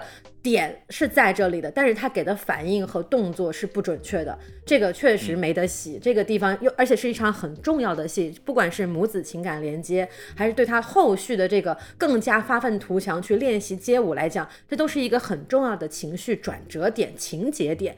但是他在这个地方情绪如果没有给对的话，其实还挺影响后面的观感的。对啊，这点我觉得就是啊，咱们。有一说一啊，王一博老师可以啊，再接再厉，对吧？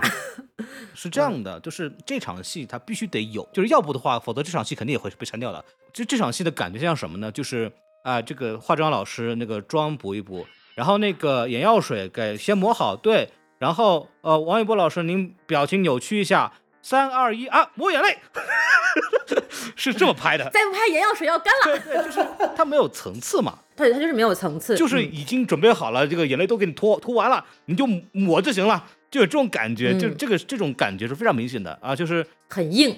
我很难给那些坚持认为王一博会演戏的人解释这个东西为什么很差，但是我只求大家多对比一下这个同场戏的黄渤和同场戏的刘敏涛在干点什么。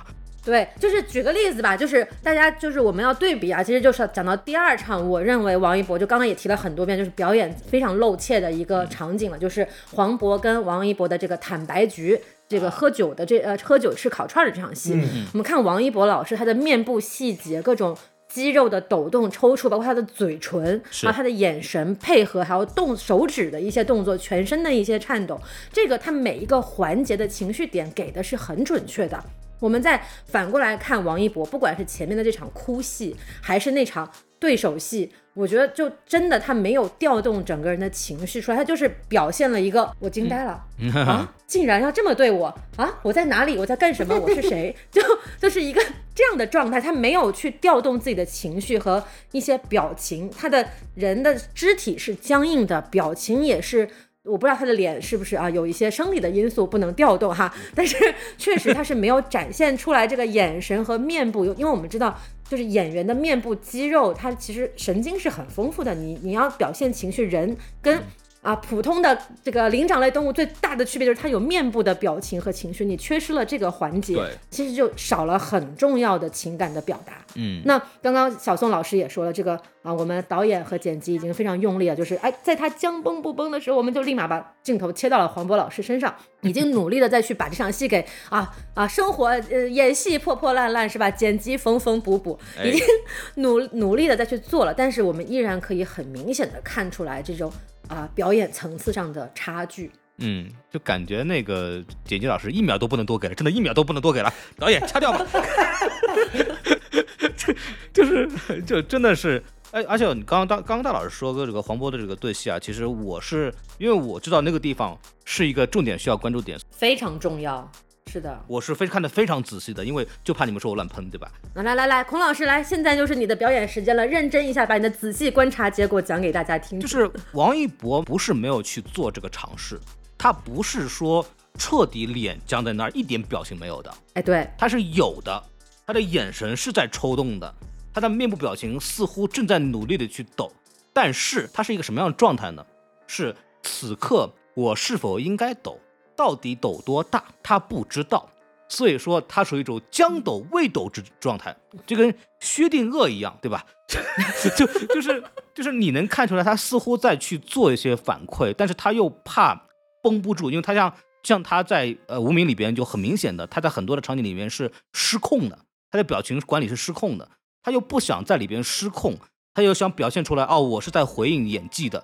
呃，这种这种矛盾点里边，终于出现了他目前为这种薛定谔式的表情抽动的这样一个状态啊，这是我理解王一博在这个过程当中试图在努力做的事情。所以说，我一直不怀疑王一博老师的态度，就他确实在这部戏里边是想拼命的去做一些尝试的啊，在大荧幕上你能看得非常的明显，但是仍然是他还没有学会，就这是演员的基本功，他没有学会，所以造成了这样的一个结果。你看我是不是很中肯，对吧？我承认他努力了，对吧？但是还没有做好，也没有办法，对吧？啊，好，就这样了。对，我们知道他有多努力，我们知道了。他真的很努力，对，是的，我知道了。小宋老师，您对这个表演有什么想说的吗？你看我喷完了，该你了。两位老师把王一博该喷的点喷完了，我没有对于他的演技有什么其他的喷的点了。我只是想，就是说我我实话实说，就是呃，当然我前面说我是爱博，肯定也是开玩笑的嘛。但是实话实说，我就是看完这部电影，我对王一博的感官其实是蛮大的，就是。有改变，因为为什么？本身我就觉得一个人的演技对于一个电影来说没有那么的重要。因为为什么？一他这个角色、这个人物在荧幕上呈现出来的东西，并不是只有所谓的演技一种，有他的风格，有他的肢体动作，有他散发的魅力，有他所起到的人物作用等等因素。演技只是其中的当然一个。那他从无名开始，无名的问题是放大了他演技的突兀点，再加上他的这个题材。因为当然了，我个人认为《无名》这部电影，因为当时那期节目吵得很凶，然后其实大家也知道，粉丝也知道，其实我相对来说是比较支持呃另一派，就是中队长那个观点了。那我这里也可以说一下，就是为什么？就是我觉得无名首先它最大的锅是剪辑是审核，不是王一博，因为你没有办法了解到王一博当时的那个演技到底是配合什么样的剧情往下走的。所以说，在如此割裂的剪辑和经过了删删缝缝补补之后的剧情之后，他的演技当然是撕裂的。那你说梁朝伟撕不撕裂？其实梁朝伟也撕裂，但是他的人物魅力在这里，他的基本盘在这里，他再撕裂不可能让你看不下去。但是王一博真的会出现，他也裂不开。对对，也裂不开。裂不开可还行，王一博肯定会出现看不下去的情况，但是我认为就是。呃，我一直觉得一个人的演技，只要他是没有太过分，就是比如说像《甜蜜暴击》中的鹿晗和关晓彤这种，这种这种演技，就是起码他是还 OK 的。对我来说，王一博就是一个六十分的成绩。《长空之王》我到现在没有看，我就觉得就是我也不评价，我没有看《长空之王》。然后，然后到了这部《热烈》，《热烈》我王一博这个角色给我的整体其实可以打到七十到七十五分啊。演技我们不评，就是他整个人物完整的一个人物呈现，在我这里是。完全 OK 的，所以说也是经过这短短都用不了一年啊，一年都没到，从年初的无名到八月份、七月份的这个热烈，你可以看到王一博这个角色就是一个已经从一个所谓的被人完全唾弃的没有演技的垃圾渣子，已经上升到说白了，他是这部电影非常契合我，我不能说最啊，因为我不了解街舞这个市场，也是一个非常契合的点嘛。所以最终我看来。呃，王一博再差，我永远骂不到王一博这个人身上，因为他在一部电影中起到的作用太小了，我都无法都不想 care 他这个起的作用。他到底适不适合这个电影，他的演技最终如何，一定都是导演决定的。就像我那句话，成耳因为各种各样的因素需要加大王一博的戏份力度，所以他没有没有去平衡我王一博的戏份本身造成的缺点和优点之间的一个平衡。再出问题，我会把这个锅甩给陈二，我不会甩给王一博，因为他就是烂了，没有办法嘛，对不对？你非要选他，你自己承担这个后果嘛。然后在这部电影当中，大鹏对于我来说就是一个非常好的存在，他自己知道我选王一博，我的价值在于什么地方，然后我要尽量削弱他的问题，这本身就是一个导演该干的事情。最终，你一部电影呈现的。对，这因为这部电影它遵循的是一个商业片的逻辑，它尊重了创作规则，它能够扬长避短。这个其实小宋讲的非常重点的一个事情，就是有的时候导演和创作团队他是没得选的，但是在有的选的情况下，可以做到扬长避短，然后能够发挥出这个人物最大的魅力和作用。我觉得这个就是应该大家去学习，或者是去应该去提倡的一件事情。没错，没错。对，说到这儿，就是我觉得大鹏是一个很实用主义的导演，他是。我看我碗里有有有什么菜，然后我看这个菜给你炒个东西出来，对吧？陈耳可能是一个，就是我一定要炒这个菜，对，然后我一定要这几个食材，这这跟导演的执念也有一定的关系，对，就所以完全不是一个路数导演，所以造成对在王一博的使用上出现了给王一博呈现出来有很大的差距，对。对，其实这个也反映了一个蛮有趣的现象，就是同一个演员，在这个演员可能不是最好的，他的演技没有达到一个能够让你游刃有余、随意使用的一个情况下，也反映出了这个不同导演、不同创作团队的这个创作选择。我觉得也是蛮有趣的一件事情。对的，你像陈耳是一个连这个背景里边的那个有个窗花的形状都要专门去找到当年老上海老上海那个样子的那么一个导演，对吧？就是是他对他的这个想拍什么东西的这种要求是非常高的，就是但碰巧就碰上了王一博这样的演员嘛，那 就造成的结果就是非常的糟糕了。没错，没错，没错。所以我觉得，就我可以去类比一个，就是最近《芭比》这部电影很火嘛，《芭比》的男主角 Ryan Gosling，Ryan Gosling 就是一个非常非常好的典型啊。就是我不是拿他跟王一博对比啊，Ryan Gosling 在整个业界他做到现在，他一直被人诟病的就是。大家不知道这个人为什么就他妈火起来的，因为这个人真的没有演技，他完全没有演技，他还不是那种传统意义上的面瘫，大本是面瘫，但是大本的面瘫是有带有他的魅力的。Ryan Gosling 是真的从他出道到现在不算爱乐之城吧，真的是他妈的是一个没有任何任何演技，真的只靠面瘫。我不同意，我不同意，但是我让你说，但是我我我自己很喜欢 Ryan Gosling 这个角色啊，只是我们从客观，就这就是一个演员这个角色他的一个特殊性，是你没有办法从一个单纯的客观角度去评判一个演员的好坏。当然，你说有没有真正意义上站在演员顶点的人，一定有罗伯特·德尼罗、Al Pacino，然后这个小李子，他就是能够驾驭又长得帅又是演技绝对牛逼的这种存在。但你像 Ryan Gosling 这种角色，就是他为什么这么契合芭比？因为他现在 Ken 就是 Ryan Gosling 这个人真实的写照啊，他就是一个长得又帅又有魅力，但你仔细的客观去挖掘他，他真的有演技吗？他的表情的抽动，他的肢体的语言，其实你没有一项从剖析开来分析他是到位的，但是总合在一起，他就是能够呈现荧幕魅力。这其实就是演员这个职业的一个非常非常特殊的一点。它是一个没有办法去量化的一个存在，所以你说换到王一博身上，就是实话实说，我真的没有办法判定十年之后的王一博，他的他的荧幕表现可能还像无名那样烂，可能飞跃到一个 Ryan Gosling 的或者类似在国内 Ryan Gosling 这样的一个层级，随着年龄的增长、阅历的增长、这个学识的增长，对不对？不再是这个绝望的文盲了，可能是只是失望的文盲，就是生命的 level 了这种情况，对吧？所以我就觉得这其实是一个我们再去看这个行业的时候，它不像我们今天去看所谓的工种，工种就是好的坏的，就是所谓的专业的职业的打光剪辑，它不是一个纯技术的一个一个工种，对，对对。对，但是它相对来说还是偏技术，不像演员，包括导演这些东西，你很难去通过一个所谓的呃一个单一标准去判定。这是我觉得，当我们去看像王一博这种类似的角色的时候，他是有一个上升空间的时候，一些不一样的看法。但他反而不像我们去看到的其他，就类似于鹿晗，我们一看到鹿晗这几年已经好久没有演戏了，对吧？就是可以了，可以了啊啊！确实就是不行，对吧？所以我觉得鹿晗跟王一博他还是稍微有一个不一样的一种嗯我对演员的看法的。看这个小宋老师夸完王一博要来踩鹿晗，你就踩一捧一，我觉得太危险了。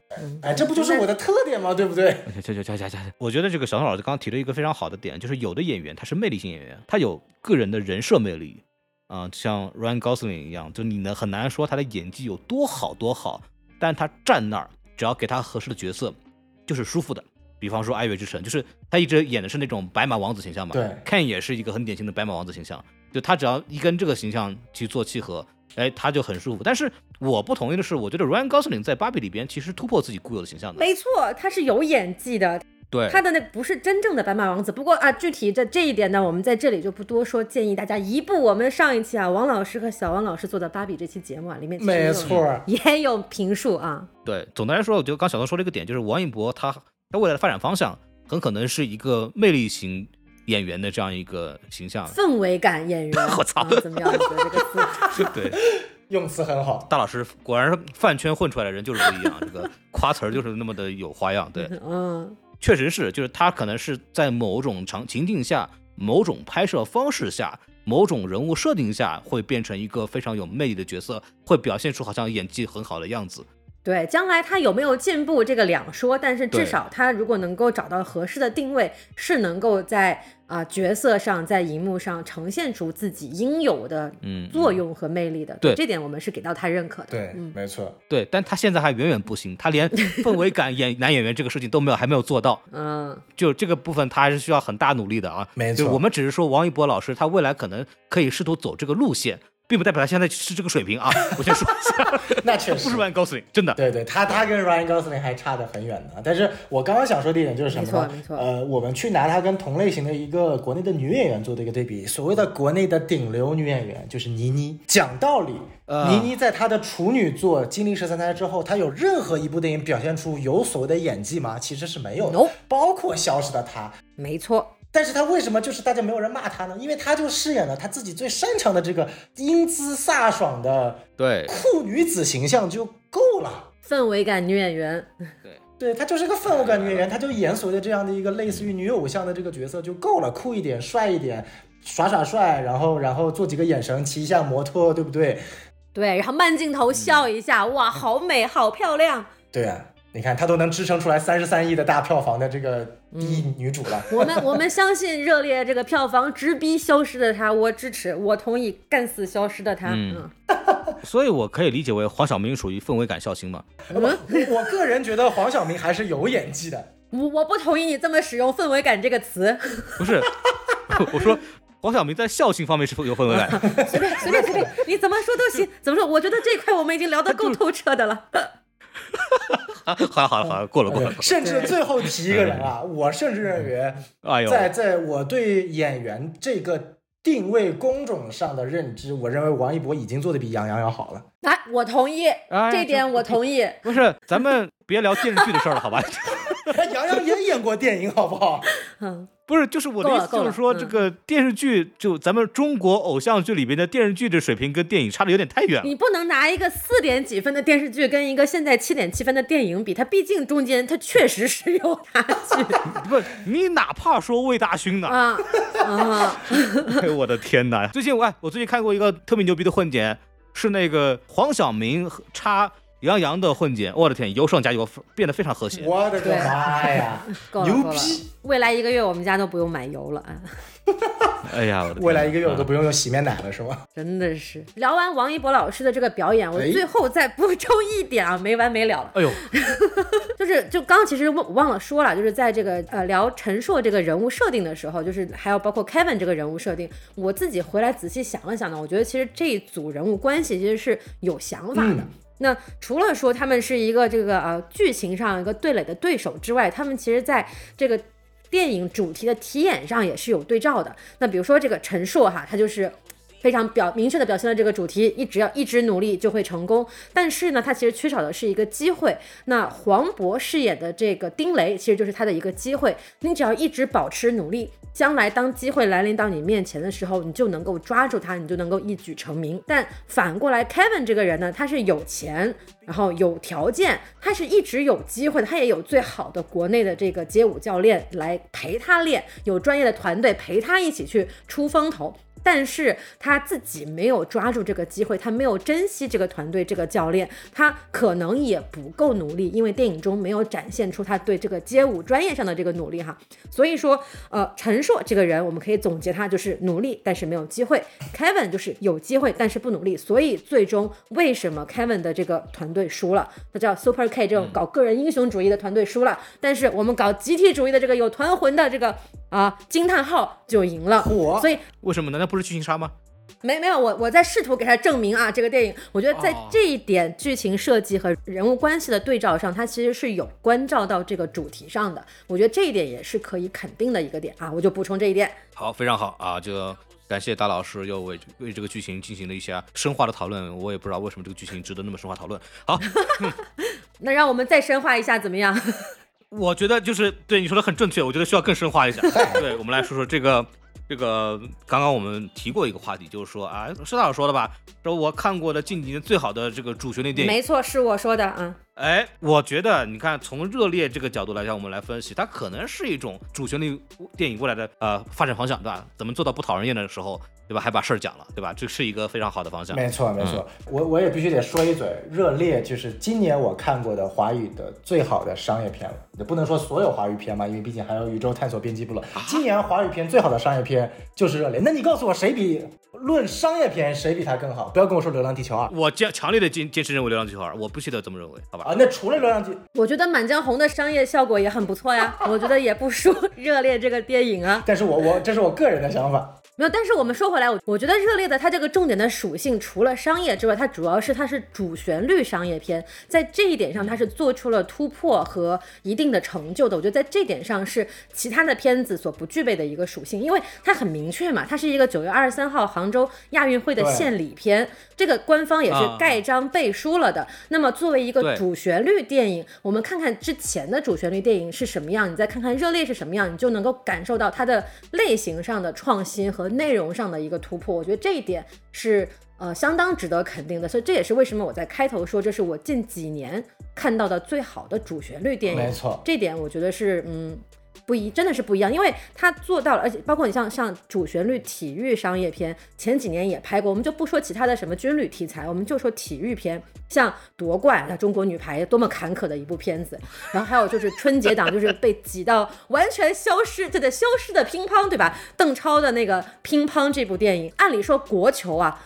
消失到就是没有任何水花的程度是怎样的一种惨状？其实就之前尝试过很多的体育电影的商业化类型的做法，但是都失败了。嗯，那热烈它恰好选中了街舞这个很新潮的题材，然后也契合配合了这个杭州亚运会第一次把霹雳舞街舞纳入运动会项目这样的一个政策的大背景，它把这两点结合的非常好。而且用一个燃点很燃的这样的一个青春励志片的方式切入了，然后能够做到让人看着舒服，不出戏，不跳脱，甚至没有第一时间想到它可能是一部主旋律电影。我觉得这一点其实真的是还挺有突破点的吧？没错，没错。我我其实会有不同意见，嗯，您说，我觉得就是乒乓和夺冠，它本质来说不是烂电影，呃，是不是烂电影？但是它在商业上不成功嘛，所以咱们讲的是主旋律商业片。听我讲完嘛，说说说说说，停，嗯，他们的烂非战之罪也，就是他们的烂的原因是因为他们在讲历史，就在中国你是不能好好讲历史的，尤其是近现代史。OK，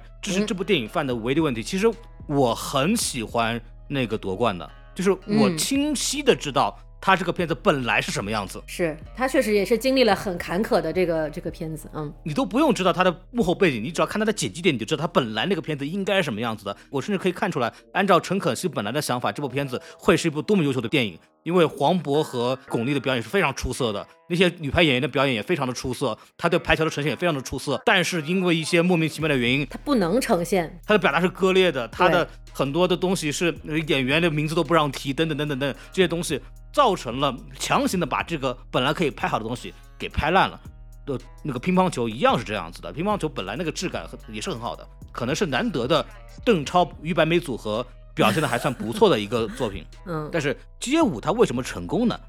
首先人物是虚构的，第二没有历史，嗯，这是未来嘛？对，咱说老实话，这部电影你把主旋律这个三个字儿去掉，影响这个电影的成功吗？完全不影响，它跟主旋律的关系可能只是有这个盖章，这是我的看法，所以我可能不会把他认为什么所谓是什么主旋律电影的一个新方向，他只是碰巧呃选的这个题材不会太被主旋律这个东西影响到而已。这是我的感受，嗯啊，嗯，我我觉得就孔老师讲的这一点，我也能够感受得到。但是这部电影，我觉得依然它在呃立项、包括制作、包括宣发上，它是一个毋庸置疑的主旋律电影。但是没有关系，我们不用去纠结这个标签。它主旋律的，我我举个例子，就是我认为它融合的好的地方在哪里呢？就是它把这个政策当成了一个背景。其实就是两个很重要的剧情点，第一是就是惊叹号的队员在球场里面吃的那顿火锅，大家互相吐露心声，就特别像综艺节目的后采啊那个地方，就每个人讲一段自己的这个啊人生故事，我为什么要跳舞？阐释。对，就有一句很重要的一句话，就森林说的应该是，他说呃就是什么跳舞逐梦这些年，什么跳舞真的不赚钱，对对对，就是不赚钱这件事情是在过去的很长的一段时间里面，这项运动也好，这项。啊，艺术也好，它没有办法让这些人维持生计的一个很重要的原因，它没有一个大的社会背景。那么黄渤为什么要把呃陈硕赶走？为什么愿意接受这个 Kevin 的第二次的这个资金的橄榄枝，也是因为啊亚运会要举办了，纳入国家队项目了，要组建国家队了。你是一个啊曾经很优秀的队队员，现在很优秀的教练，可能是他面临人生重大转折，就是这一辈子就磕这么一件事儿的一个重大的机会，嗯他才会有这样的一个很重要的剧情转折点。他把这个政策也好，把这个项目背景也好，变成了一个融入到剧情推动的一个关键点上了。我觉得在这一点上。而且而且他其实没有再做更多的这个背景说明了，他就只是把这两个点哎放在这儿，哎懂的人能看懂，哎明白他什么意思，其实他的效果就达到了。嗯，他不需要再去像以前的，不管是夺冠也好，还是乒乓也好，甚至是其他的一些题材的呃主旋律电影，他去大书特书啊，我们怎么高明，怎么厉害，我们什么精神，怎么奉献，他不需要去强调这些，可能在现在看来已经有点过时，让人有点啊、乏味的东西了。他只要把这个社会环境的转变点破，大家就能明白，哎，为什么这个剧情要往这里走？为什么他们最终能够获得成功？为什么这些人这么渴望成功？但我觉得这个其实他在做减法这件事情上是很很到位的。嗯嗯，明白明白。我的角度来讲，就是说，呃，说白了，这个所谓的跳舞致富啊，这些事情本身，它在其他国家可能就不存在这种干预问题，就是对吧？很自然而然的，我就 这个钱就挣了，对吧？我跳得好，我就能挣钱，怎么怎么样？他不需要去做这种这个国情就存在嘛，所以说会呃造成了说这个电影它好像哎很好的跟主旋律挂钩了，但实际上咱们都明白，其实没必要的，它也可以成功，它也可以说得过去。对，但他好就好在他没有去渲染这个东西，我觉得这点其实他做的挺聪明的。对嗯，确实，就我很难接受的点是说，哦，它是一个主旋律电影的这么一种方向和思路，是因为它本来电影就应该这个样子，嗯嗯，对，嗯跟你的没有毛关系，就是他是我是这种感觉，嗯嗯，就是说它不是一种说我在一个很深的枷锁里边去跳舞。我们一般一般来说说主旋律电影为什么难拍好，它是带着镣铐跳舞嘛？为什么这个传统相声就新相声，为什么马季老师是相声大师？是因为马季老师是能够带着镣铐跳舞的。对，为什么张艺谋很厉害？是因为张艺谋能在这种所谓主旋律的下面，他能拍《满江红》，对吧？那是他厉害。嗯，但是你不能告诉我说，因为《热烈》这部电影，大鹏很会拍主旋律电影，我觉得不是的，因为他面临的枷锁不是一个层面。正好相反，就是主旋律电影它不一定，就是我觉得这部片带来的一个新的启示，就是主旋律电影不一定是大家常规以往理解的一定要带着枷锁跳舞，主旋律电影也可以很巧妙的融合到商业电影的这个里面去，它可以是主旋律元素。它不一定要就是我我是啊，必须一二三四你全部给我做到。其实我可能只要做到一，观众就能看到三或者四。其实我们这是一种相信市场、相信观众的一种选择。我觉得这一点如果成功了，其实也能够给到上面一个很好的反馈，就是不要再用旧的思维去拍新的电影了。就好像啊，是吧？刚刚小宋老师提到最近某部电视剧啊，央视锐评对吧，也是拿着旧地图找不到新大陆嘛。那你热烈这部电影，它其实也是开创了某种跟主旋律元素合作的商业片的某种类型和形式，不见得说它一定是纯纯的主旋律电影，它不需要。通过啊，我很苦大仇深的，我在某个限定范围里面去创作，它可以是哎创作出来，我有个差不多框架了，主旋律合适就放进来，不合适我不要。这个是一个比较相对市场化的平等的合作模式，我觉得这一点它是嗯有开创的意义在。对我还是会坚持认为这部片子只是因为他没有遇到那个枷锁，对而已。但是说对，也是他比较幸运的地方。对，这点我同意。至于嗯说他没有遇到枷锁是枷锁方主动的选择，还是正好他足够的聪明，这是另外一个话题。没错，对对对，这这个可能是我跟大老师区分的一个点。是啊，小宋老师这个有什么要说的吗？我结合一下两位所说的吧，我个人觉得，我我先说一下，我刚刚说了一句话，说这部电影是我觉得今年华语商业片最好的地方，为什么呢？其实也跟刚刚大老师说的，它的一个定位，它本身是一部命题作文，主旋律有关。因为今年其他不管是票房最好的电影《满江红》，还是口碑最好的电影《流浪地球二》，两部说白了理论上都是主旋律电影，而且是所谓的。往你脸上把这个储蓄类拍到你脸上，逼着你拍。如果你看不中，就把你拍死的这种往你脸上拍，拍到你主旋律的这种让我起反向作用，甚至能把我恶心到的一些细节里面往里出的，而反而热烈它其实是就是我现在就不讨论枷锁了，《流浪地球二》和《满江红》是不属于枷锁范畴的，甚至说或者说它的枷锁相对来说是比较少的，跟所谓的夺冠和乒乓比啊，它是那种把主旋律当做一种宣传的优势，不管在于宣发阶段还是在于影片实际内容阶段，是往你脸上拍拍到你高潮的那种。而热烈是一部非常尊重市场、非常尊重观众，甚至从某种层面是一部反主旋律的电影。这部电影可黄渤这个角色可是拒绝了国家队资格，也要去在这场比赛中让让让让自己的内心遵从希望啊！这可是某种意义上是一种反我国特色主旋律的，但它其实是一种遵从实际主旋律的。所以说，我认为主热烈确实可以说是一种主旋律的创新。它创新在什么地方？如果我们说当年的建国大业是最早的主旋律开创电影，它完全不要商业的一个层面，就是实实实在在给你拍主旋律，往你脸上。逼着让你看，对，从内容到节奏都是主旋律的，不能的更主旋律的东西了。对的，然后到第二个层级，类似于《流浪地球》啊，《满江红》这种带有强烈的主旋律的思维，但是又跟类型片结合，夹杂了商业的因素，这种融合体已经算是第二阶段了。对吧？其实《封神》也有点类型第二阶段的，就尤其是从后面的宣发来看啊，就是逼着让大家往这个什么魔幻界的《流浪地球二》这种方向宣发，这种恶臭宣发，看它其实也是属于这种阶段的一个作品。但《热烈》其实已经去往一种通俗意义上普世市场驱导下的一种主旋律走了。在一个尽管它作为一个定义上是一部定性的命题作文的情况下，它往一种普世。主旋律价值观的方向走，就有点类似于，有点类似于好莱坞拍出来的那种东西啊。但是我这句话说的也不标准。哎，对我刚刚正准备说这个，它其实有点像接近于好莱坞美国主旋律电影的那种拍法。但是这话不能这么说，这个美国人就是罪大恶极的，对不要学啊！对不起，对不起，我们是一个美国的自媒体啊啊啊！不是不是啊，哎，这个这个这个。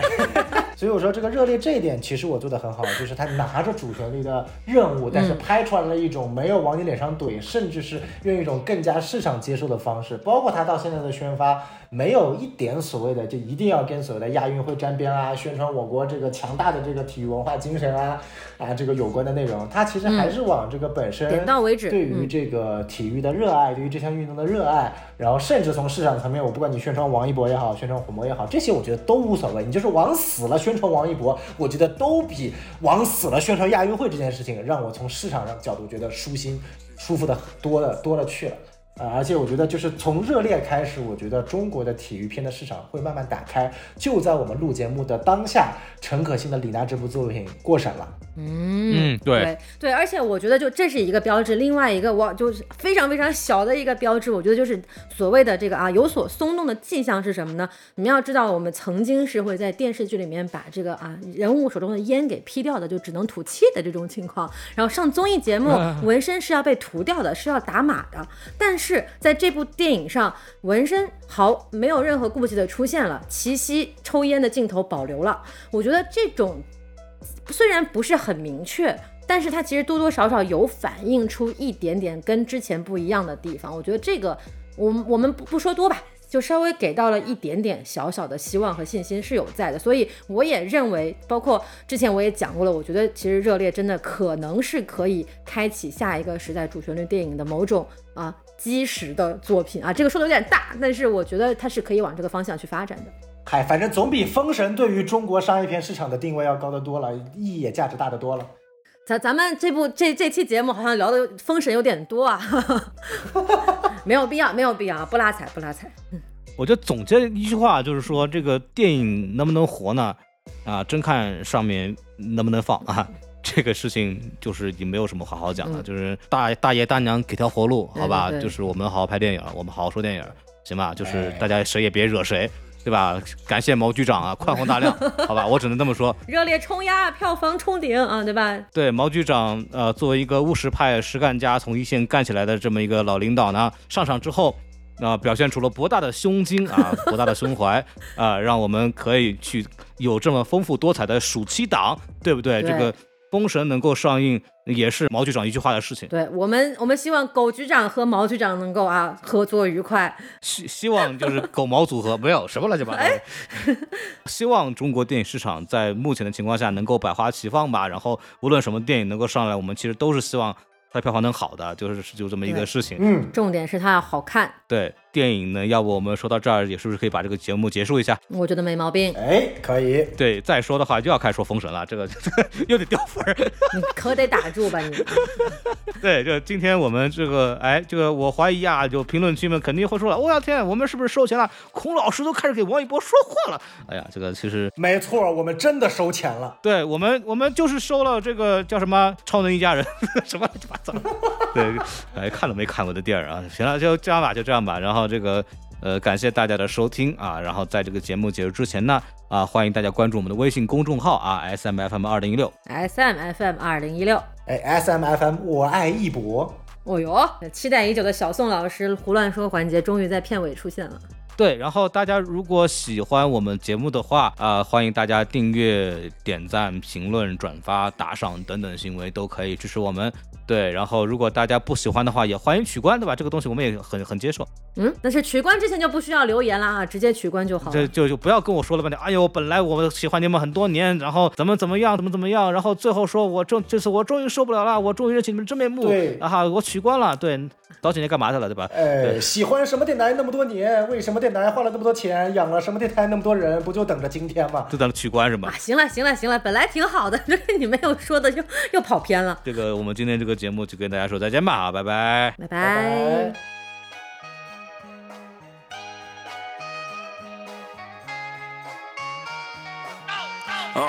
拜！终点站是天空，所以拼了命，顺风顺水靠功夫，不是拼手气。跳上深渊是我开始深呼吸，腾云驾雾踏上我的